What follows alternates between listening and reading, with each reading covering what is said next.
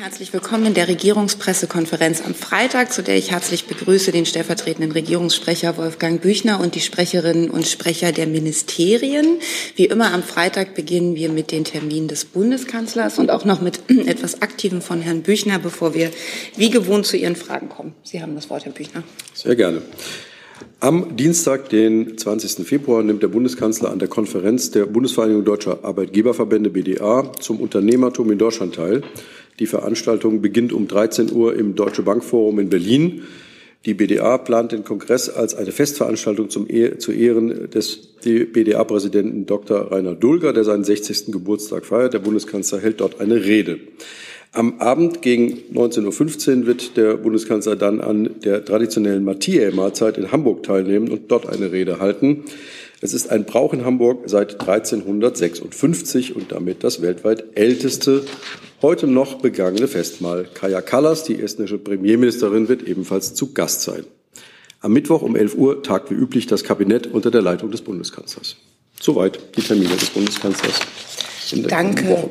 Vielleicht machen wir zunächst die Fragen zu den Terminen, zu, zu, ähm, bevor wir zu dem anderen Thema kommen. Gibt es Fragen zu den Terminen? Dienstag Konferenz des BDA, Teilnahme an der Mathieu-Mahlzeit oder Kabinett? Das sehe ich nicht. Dann machen Sie gern weiter. Ja. Dann kommen wir zum Thema Nahosteskalation im Roten Meer. Die ähm, Bundesregierung hat heute mittels Umlaufverfahren die Beteiligung bewaffneter deutscher Streitkräfte an der EU-geführten Operation EUNAVFOR Aspides beschlossen. Sie leitet dem Bundestag nun einen entsprechenden Antrag zu. Das Bundestagsmandat soll bis zum 28. Februar 2025 laufen und umfasst eine Personalobergrenze von 700 Soldatinnen und Soldaten. Das Einsatzgebiet von EUNAVFOR Aspides umfasst die Meerenge von Bab al-Mandab und die Straße von Hormus sowie die internationalen Gewässer im Roten Meer, im Golf von Aden, im Arabischen Meer, im Golf von Oman und im Persischen Golf. Das Einsatzgebiet umfasst damit die zentrale Verbindungsachse zwischen Asien und Europa, über die ein großer Teil der Energielieferungen für Europa und des weltweiten Warenverkehrs von der Handelsschifffahrt befördert werden. Die Angriffe der Houthi-Miliz aus von ihnen kontrollierten Gebieten im Jemen auf die internationale Schifffahrt seit Mitte November 2023 im Einsatzgebiet haben bereits jetzt die Sicherheit des Seeverkehrs erheblich gefährdet und untergraben die Stabilität in einer ohnehin volatilen Region die anhaltende Gewalteskalation und die Bedrohung für Leib und Leben der Besatzungen von Schiffen, insbesondere im südlichen Roten Meer und Bab al-Mandab, bedingen eine robust ausgestattete militärische Operation. Die Bundesregierung hat gemeinsam mit ihren EU-Partnern auf die zeitnahe Einrichtung der Operation hingewirkt und wird sich mit Stabspersonal sowie einer Fregatte ab Operationsbeginn beteiligen. Gibt es dazu Fragen? Das sehe ich nicht. Dann kommen wir zu Fragen zu anderen Themen und wir beginnen bei Frau Westermann. Vielen Dank. Ich habe eine Frage bezüglich der Diskussion in den letzten Tagen um angebliche russische Space-Waffen, Atomwaffen. Ähm, und mich würde interessieren, was die Bundesregierung dazu sagt, was ihr bekannt ist ähm, und wie sie die ganze Sache einschätzt. Bitte. Ja. Ähm, also das Thema Weltraum ist tatsächlich kein neues. Ähm, Sie können auch auf unsere Seiten schauen. Ähm, auch wir beschäftigen uns mit dem Thema, wie man eigene Satelliten schützt, wofür man sie nutzt. tatsächlich aber zu der aktuellen Berichterstattung habe ich nichts beizutragen. Da haben wir auch keine neuen Erkenntnisse. das kommt ja auch von anderer Seite. Vielleicht wenden Sie sich mal dorthin. Weitere Fragen dazu? Sehe ich nicht. Dann hat Frau Sönnigsen ein neues Thema. Ähm, und zwar ans Innenministerium. Der Spiegel berichtet ja heute darüber, dass es äh, zumindest im Zusammenhang mit dem elektronischen Personalausweis Sicherheitslücken geben könnte. Ist Ihnen das bekannt? Und wenn ja, bewerten Sie das? Treibt Sie das um? Beunruhigt Sie das? Ja, das ist uns selbstverständlich bekannt. Ähm, das Bundesamt für Sicherheit in der Informationstechnik hat uns auch bestätigt, dass es von einem IT-Sicherheitsforscher auf eine vermeintliche Schwachstelle im EID-System hingewiesen wurde. Ähm, das BSI nimmt selbstverständlich solche Hinweise sehr ernst, behandelt sie aber stets vertraulich und führt entsprechende Analysen durch. Ähm, der Sachverhalt, das kann ich Ihnen gerne versichern, wird intensiv untersucht. Nachfrage? Aber weiteres dazu können Sie, können Sie nicht sagen. Also äh, inwiefern man da jetzt tätig wird, ob man da patchen muss, ob man irgendwas tun muss? Ein weiteres dazu kann ich Ihnen zum jetzigen Zeitpunkt noch nicht sagen. Nein. Weitere Fragen dazu, Frau Westermann? Ähm, haben Sie denn schon Hinweise für Verbraucherinnen und Verbraucher? Müssen die jetzt auf was Bestimmtes achten? Sollen die vielleicht erstmal nicht mehr ähm, von dieser Funktion Gebrauch machen oder erstmal noch nicht? Nein, also ich kann Ihnen Näheres dazu jetzt im Moment noch nicht sagen. Dann wechseln wir erneut das Thema und sind nochmal bei Frau Westermann. Ähm, es geht auch an das BMI und es geht nochmal um Grenzkontrollen. Ähm, Frau Faeser hat ja nach einem Termin mit ihrem tschechischen Amtskollegen gesagt, dass sie an den Kontrollen festhalten wird und dass äh, es gerade irgendwie um die EM rum auch nach anderen Kriterien Grenzkontrollen geben wird. Ähm, stimmt das? Also wird dann nach anderen Kriterien kontrolliert und wie lange sollen diese Art der Grenzkontrollen dann ähm, noch anhalten? Der Brandenburger Innenminister Herr Stübken möchte das ja dann noch für ein ganzes Jahr weiter durchführen. Ähm, ja, das sind jetzt verschiedene Themen. Also zum einen ähm, geht es ja um die Grenzkontrollen an den Grenzen zu Polen, Tschechien ähm, und der Schweiz, die Sie hier ansprechen. Da hat die Ministerin sich in Prag dahingehend geäußert, dass es sehr wahrscheinlich ist, dass diese nochmal verlängert werden müssen. Ähm, das Verfahren, wenn Sie das Verfahren kennen, dann ähm, läuft das im Moment. Unabhängig davon werden bei Sportgroßveranstaltungen in Deutschland immer Grenzkontrollen angeordnet für den Zeitraum der Veranstaltung. Und zwar an allen Grenzen. Mhm. Eine Nachfrage, ähm, werden sich die Kriterien, werden die dann anders sein oder wird nach den gleichen Kriterien wie jetzt dann kontrolliert? Das werden wir Ihnen dann zu gegebener Zeit mitteilen. Weitere Fragen dazu sehe ich auch nicht. Fragen zu anderen Themen. Ich glaube, hier in der Mitte war eine Meldung, genau. Äh, laut einer Recherche von Wall Street Journal baut Ägypten ein großes Auffanglager für flüchtende Palästinenser in der Sinai-Halbinsel. Äh, dort sollen 100.000 Menschen unterkommen können. Ähm, hat die Bundesregierung Kenntnis von diesem Bau? Wie blickt sie auf diese Berichte und wie bewertet sie diese? Das kann ich gerne beantworten. Ich äh, habe die Medienberichterstattung dazu natürlich auch gesehen. Ähm, ich habe jetzt hier keine Erkenntnisse dazu, die ich äh, teilen könnte. Ähm, Sie kennen aber unsere Haltung und ich glaube, es war ja auch schon Gegenstand ähm, äh, von vergangenen äh, Pressekonferenzen diese Woche. Ähm, die Diskussion um, ähm, wie mit der Zivilbevölkerung in Gaza umzugehen ist. Ähm, Sie haben gesehen, was die Außenministerin gestern bei ihrer Reise äh, auch nochmal gesagt hat zum Thema Schutzkorridore ähm, mit Blick auf Rafah. Und ähm, es bleibt dabei, dass eine großflächige Vertreibung aus Gaza der palästinensischen Bevölkerung ähm, nicht stattfinden darf.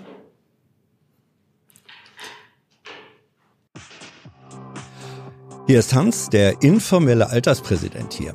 Aus Erfahrung geboren der Hinweis, es lohnt sich, Jung und Naiv zu unterstützen, per Überweisung oder PayPal in die Beschreibung. Das ist gleich ein ganz anderer Hörgenuss, ehrlich. Herr Jessen? Ja, ähm, Sie sagen, dass Sie keine Erkenntnisse haben, die Sie mit uns teilen können. Das bedeutet aus meiner Sicht, Sie haben Erkenntnisse. Äh, würde denn ein solches großflächiges, großvolumiges äh, Zeltlager faktisch den, ähm, den Begriff der Vertreibung erfüllen, wenn es bedeutet, dass ein Großteil der Menschen, die, die jetzt noch als palästinensische Bevölkerung sich in Gaza aufhalten, äh, dorthin zwangsweise, wenn sie nicht in Lebensgefahr weitergeraten wollen, sich bewegen müssten. Würde ein solches Zeltlager den Begriff der, der Vertreibung inhaltlich erfüllen?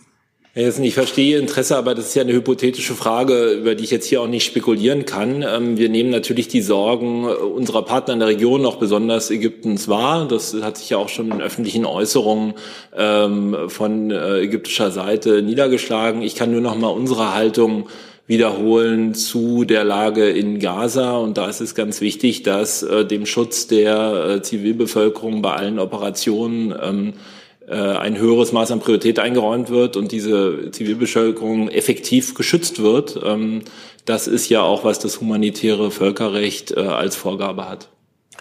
Darf ich dann doch noch mal nachfragen, bedeutet für Sie Schutz der Zivilbevölkerung äh, in Gaza, dass dieser Schutz auf dem Territorium von Gaza stattzufinden hat und nicht gewährleistet werden kann, dadurch, dass man sagt, naja, die können ja in Zeltlager nach Ägypten gehen, da sind sie auch geschützt.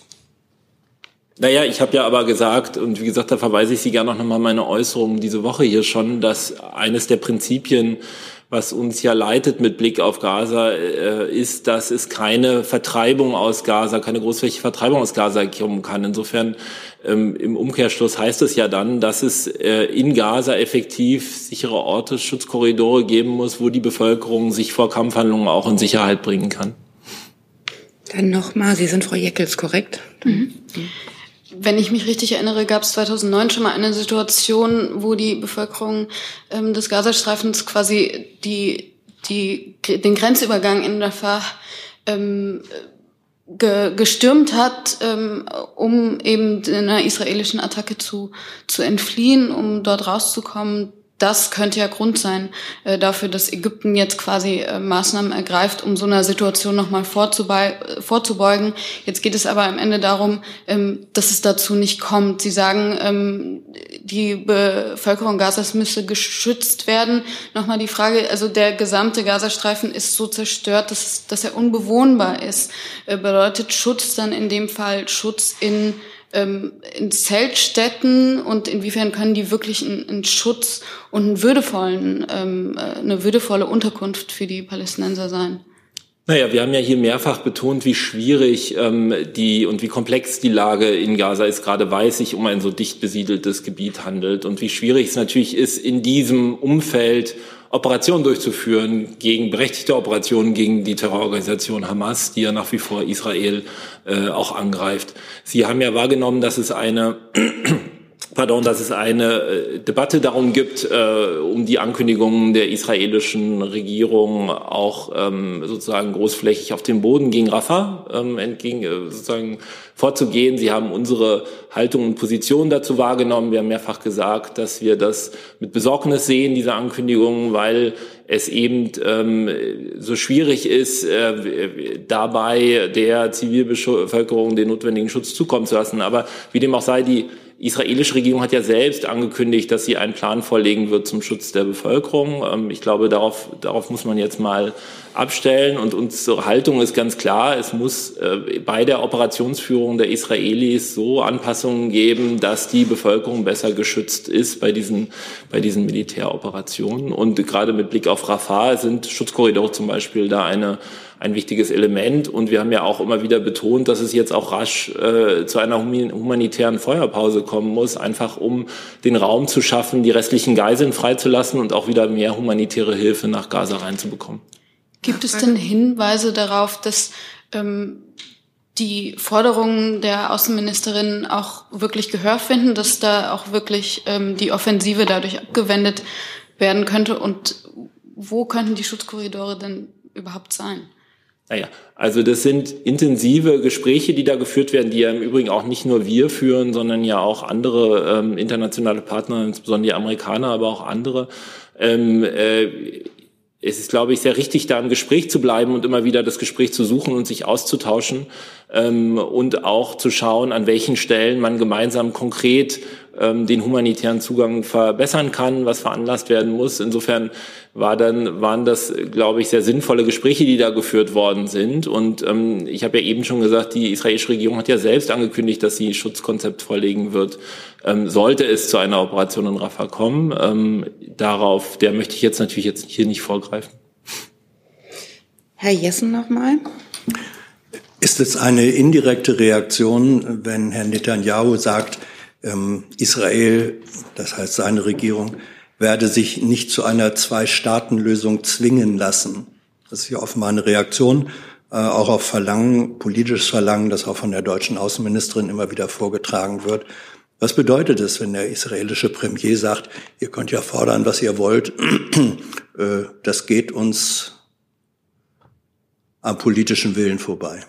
Also wir haben die Äußerungen äh, des Premiers äh, zur Kenntnis genommen. Das war, glaube ich, ja eine in einem Tweet oder einem X-Post ähm, äh, gemachte Äußerung. Sie kennen ja unsere Position und Sie wissen auch, dass wir das anders sehen. Für uns ist die Zwei-Staaten-Lösung ähm, die im Grunde einzige nachhaltige Lösung für den Nahostkonflikt. Ähm, es muss ein Weg gefunden werden, ähm, äh, bei dem äh, Palästinenserinnen und Palästinenser und Israelis Seite an Seite in zwei Staaten als Nachbarn ähm, äh, nebeneinander in Friede, in Frieden und Würde leben können. Und ähm, das ist die Zwei-Staaten-Lösung. Deshalb ist ja die Bundesregierung, deshalb sind die Bemühungen auch meiner Ministerin ähm, äh, so darauf ausgerechnet, diese Zwei-Staaten-Lösung in Reichweite zu halten, so schwierig das natürlich angesichts des aktuellen Konflikts äh, zu scheinen äh, scheint. Ja welche Möglichkeiten politischen äh, oder auch äh, oder Druck auszuüben über verbale Appelle hinaus hat die Bundesregierung angesichts eben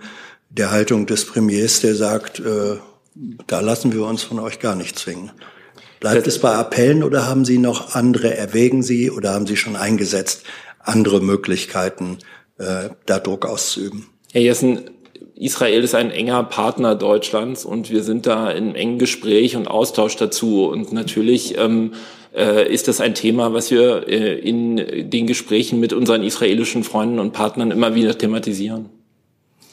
Es hat sich jetzt nochmal Frau Jeckels zu dem Thema gemeldet. Das, ich würde jetzt aber ungern vermeiden, dass wir hier ein Ping-Pong-Thema, äh, Ping-Pong-Spiel zu einem Thema haben, zumal mir einiges auch, wenn ich die letzten Regierungspressekonferenzen richtig verfolgt habe, etwas redundant vorkommt und würde dann das Thema vielleicht doch gern wieder wechseln. Frau Jeckels. Ich möchte trotzdem nochmal nachfragen. Also in dem besagten Ex-Post sagte Netanyahu, er lehne eine dauerhafte Regelung mit Palästinensern kategorisch ab. Das sind ja sehr klare Worte. Ähm, und also sowohl bei der Zwei-Staaten-Lösung auch in Sachen Kriegsführung sind verfolgt Deutschland nicht wirklich die gleichen Ziele wie Israel ähm, oder äh, hat nicht die gleiche Vorstellung von dem, wie das Vorgehen ähm, passieren sollte. Da bleibt ja die Frage, welche gemeinsamen Interessen gibt es denn aktuell zwischen Israel und Deutschland? Ähm, und, und wie profitiert Deutschland von dieser Allianz, wenn Israel eindeutig ganz andere Interessen verfolgt? Frau Jeckitz, ich kann Sie nur noch mal auf das verweisen, was ich eben gesagt habe. Ich kann Sie aber auch gern noch mal darauf verweisen, was meine Ministerin ähm, gestern ja ähm, äh, in Israel gesagt hat. Äh, ich zitiere, das Schicksal der Israelis und das Schicksal der Palästinenser sind eng miteinander verworben. Die Sicherheit des einen bedeutet die Sicherheit des anderen. Das kann nur mit einer Zwei-Staaten-Lösung gelingen. Ja, funktionieren, pardon, hat sie gesagt. Ende des Zitats. Das hat jetzt meine Frage nicht beantwortet. Ich finde schon. Dann schaue ich noch mal in die Runde. Gibt es Fragen zu anderen Themen? Hier vorne. Sarah Früh auf AD Hauptstadtstudie. Ich würde doch gerne noch mal zu der Mandatierung am Rotes Meer nachfragen. Herr Kollatz, ähm, gibt es denn schon Details äh, zum Einsatz der Fregatte Hessen, die ja auch gerade in, äh, zum Weg äh, ins Rote Meer ist? Wie weit wird sich denn die ähm, Deutschland, die Bundeswehr ähm, an der Operation im Roten Meer beteiligen? Also gibt es da schon mehr Details, was die Planung angeht? Also ich werde hier nicht auf die militärischen Planungen eingehen. Das wäre ähm, dem Erfolg der Operation nicht zuträglich. Ähm, auch später nicht übrigens. Ähm, aber das Operationsgebiet ist ja durch den Regierungssprecher genannt worden. Wir sind jetzt in der Phase, dass äh, das Kabinett die Vorlage äh, beschlossen hat. Und Sie wissen ja, dass das Parlament noch ein Mitspracherecht hat. Wir müssen auch noch ein wenig auf die Europäische Union schauen. Aber ähm, Sie können wie immer sicher sein, dass die Militärs, die beteiligt sind, miteinander sprechen, ähm, sich ganz mit spitzen Bleistift über die Planung äh, beugen und alles dafür tun, dass der Erfolg der Mission mit unserem Beitrag dann auch unterstützt wird. Vielleicht nochmal als Nachfrage, wie in Anführungsstrichen ernsthaft gefährlich ist dieser Einsatz für die Bundeswehr? Also wo ähm, fangen wir da an? Also der Maßstab. Das ist ein mandatierter Einsatz. Das bedeutet, es ist vorgesehen, dass zum Auftrag, äh, zur Auftragsdurchsetzung Waffen eingesetzt werden dürfen. Dann wird es automatisch gefährlich. Sonst könnte man auch andere Maßnahmen ergreifen. Sobald das Parlament bewaffnete Kräfte losschickt, ähm, bedeutet es, es gibt eine Gefahrensituation. Weitere Fragen zu diesem Thema sehe ich nicht. Gibt es noch Fragen zu anderen Themen? Herr Jessen. Ja, eine Frage ähm, sowohl an den stellvertretenden Regierungssprecher als auch an Verteidigung und Finanzen. Es gibt offenbar in der äh, Bundesregierung ähm, unterschiedliche Auffassungen darüber, wie die Ausstattung der Bundeswehr zukünftig äh, aussehen soll. Ähm, von mindestens zwei Ministern wurde oder zwei Politikern, einer Ministerin wurde eine Aufstockung des Sondervermögens äh, vorgeschlagen, Außenministerin Baerbock und von der äh, Opposition hat der Militär, hat der Kiesewetter es ebenfalls verlangt.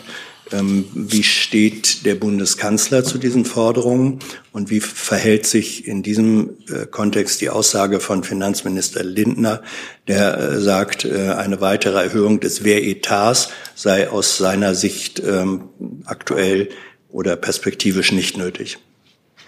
Fange ich gerne mal an. Also ich ähm, ich weiß nicht, Herr Jessen, ob Sie die äh, RegPK Mittwoch verfolgt ja. hatten. Ähm, da wurde ja so ausführlich über dieses Thema gesprochen, dass ich jetzt gar nicht weiß, was ich hier sagen soll, ohne äh, Sie und andere zu langweilen. Aber ähm, ich kann gerne noch mal wiederholen, das Sondervermögen wurde eingerichtet ähm, und äh, die NATO-Quote von zwei Prozent wird in diesem Jahr erfüllt.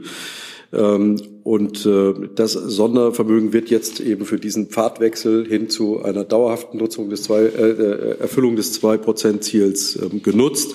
80 Prozent der Mittel aus dem Sondervermögen sind schon belegt und es ist klar, dass wir die große Aufgabe vor uns haben, äh, ab, etwa ab 2028 ähm, äh, sozusagen ähm, äh, dieses dann aus dem Haushalt zu finanzieren, ähm, dass wir dann weiterhin die, ähm, das Zwei-Prozent-Ziel erfüllen können.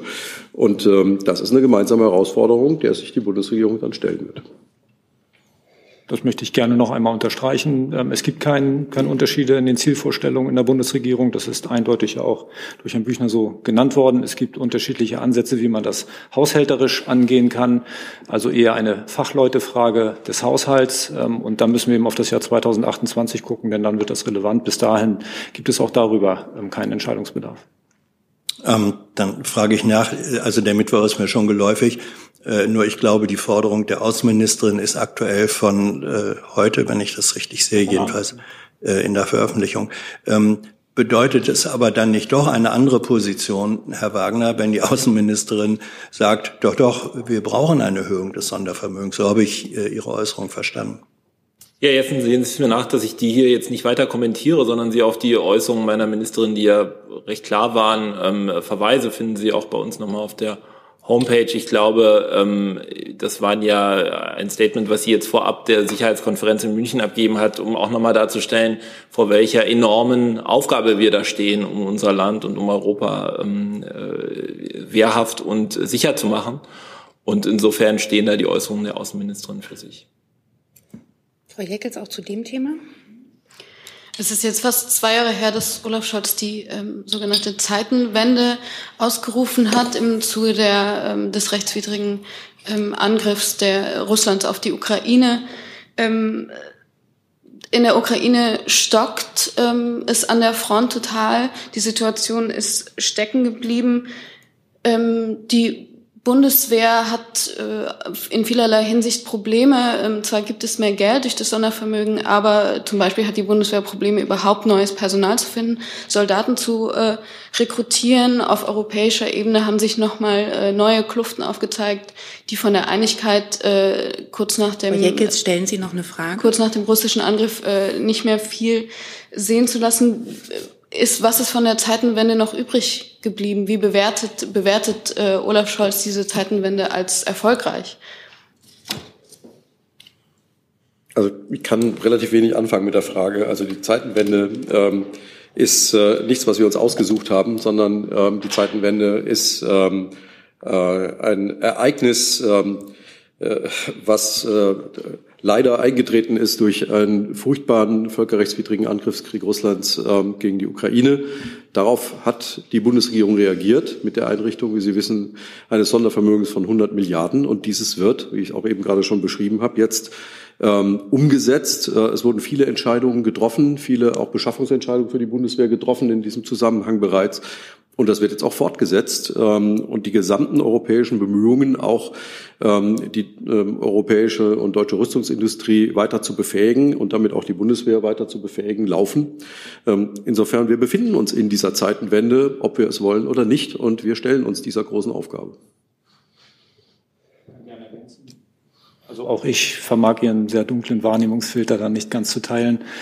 Ähm, wenn Sie rekapitulieren, was ähm, allein innerhalb der Bundeswehr geschehen ist, um den Ansprüchen der aktuellen Zeit gerecht zu werden, ähm, um, also wir können anfangen von Beschleunigung von Beschaffungsprozessen, ähm, Erhöhung äh, ähm, der Umfänge, dann ähm, das ganze Sondervermögen, das ja eine Anschubfinanzierung ist, um die jahrzehntelange Unterfinanzierung zu bewältigen, neue Herangehensweisen auch in der Rekrutierung, die andere äh, Art von Kooperation mit unseren Partnern. Das geht dann schon in die Rüstungsindustrie über. Wir ähm, haben Rahmenverträge vereinbart mit der Rüstungsindustrie, die wir mit unseren Partnern teilen. Die Kooperation findet dort auf wesentlich höherem und intensiverem ähm, Maße statt, wie das zuvor der Fall war. Ähm, in Europa ist man sich einig, äh, wie wir auch die, den europäischen Pfeiler verstärken wollen.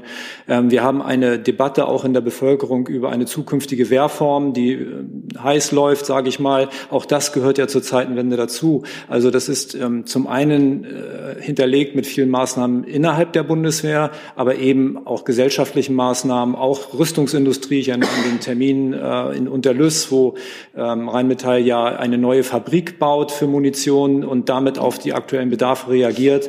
Das hätten sich viele vielleicht etwas schneller gewünscht, aber es ist einfach festzustellen. Und das sind alles Maßnahmen, die auf dieses Konto einzahlen. Deswegen aus meiner Sicht ist das ein bisschen zu pessimistisch. Also ich verstehe, die Zeitenwende ist noch in vollem Gange. Aber ja. Weitere Fragen dazu sehe ich nicht. Frau Jeckels, war das Ihr Thema oder haben Sie noch ein anderes Thema? Ich habe auch noch ein anderes Thema. Dann sind Sie jetzt dran und danach Herr Jessen. Die FDP-Politikerin Strack-Zimmermann sprach sich für die Schaffung einer Stelle des, eines EU-Verteidigungskommissars aus. Ganz einfach, äh, was hält äh, Boris Pistorius davon und ähm, was hält der Bundeskanzler von der Idee? Also mein Minister hat sich dazu noch gar nicht verhalten. Das ist erstmal eine Koalitionsdebatte. Ähm, ich weiß auch nicht, ob es da überhaupt schon im, innerhalb der Regierung ein Gespräch dazu gegeben hat. Also meinerseits kann ich dazu ähm, keine Position wiedergeben. Mhm. Für mich gilt das Gleiche.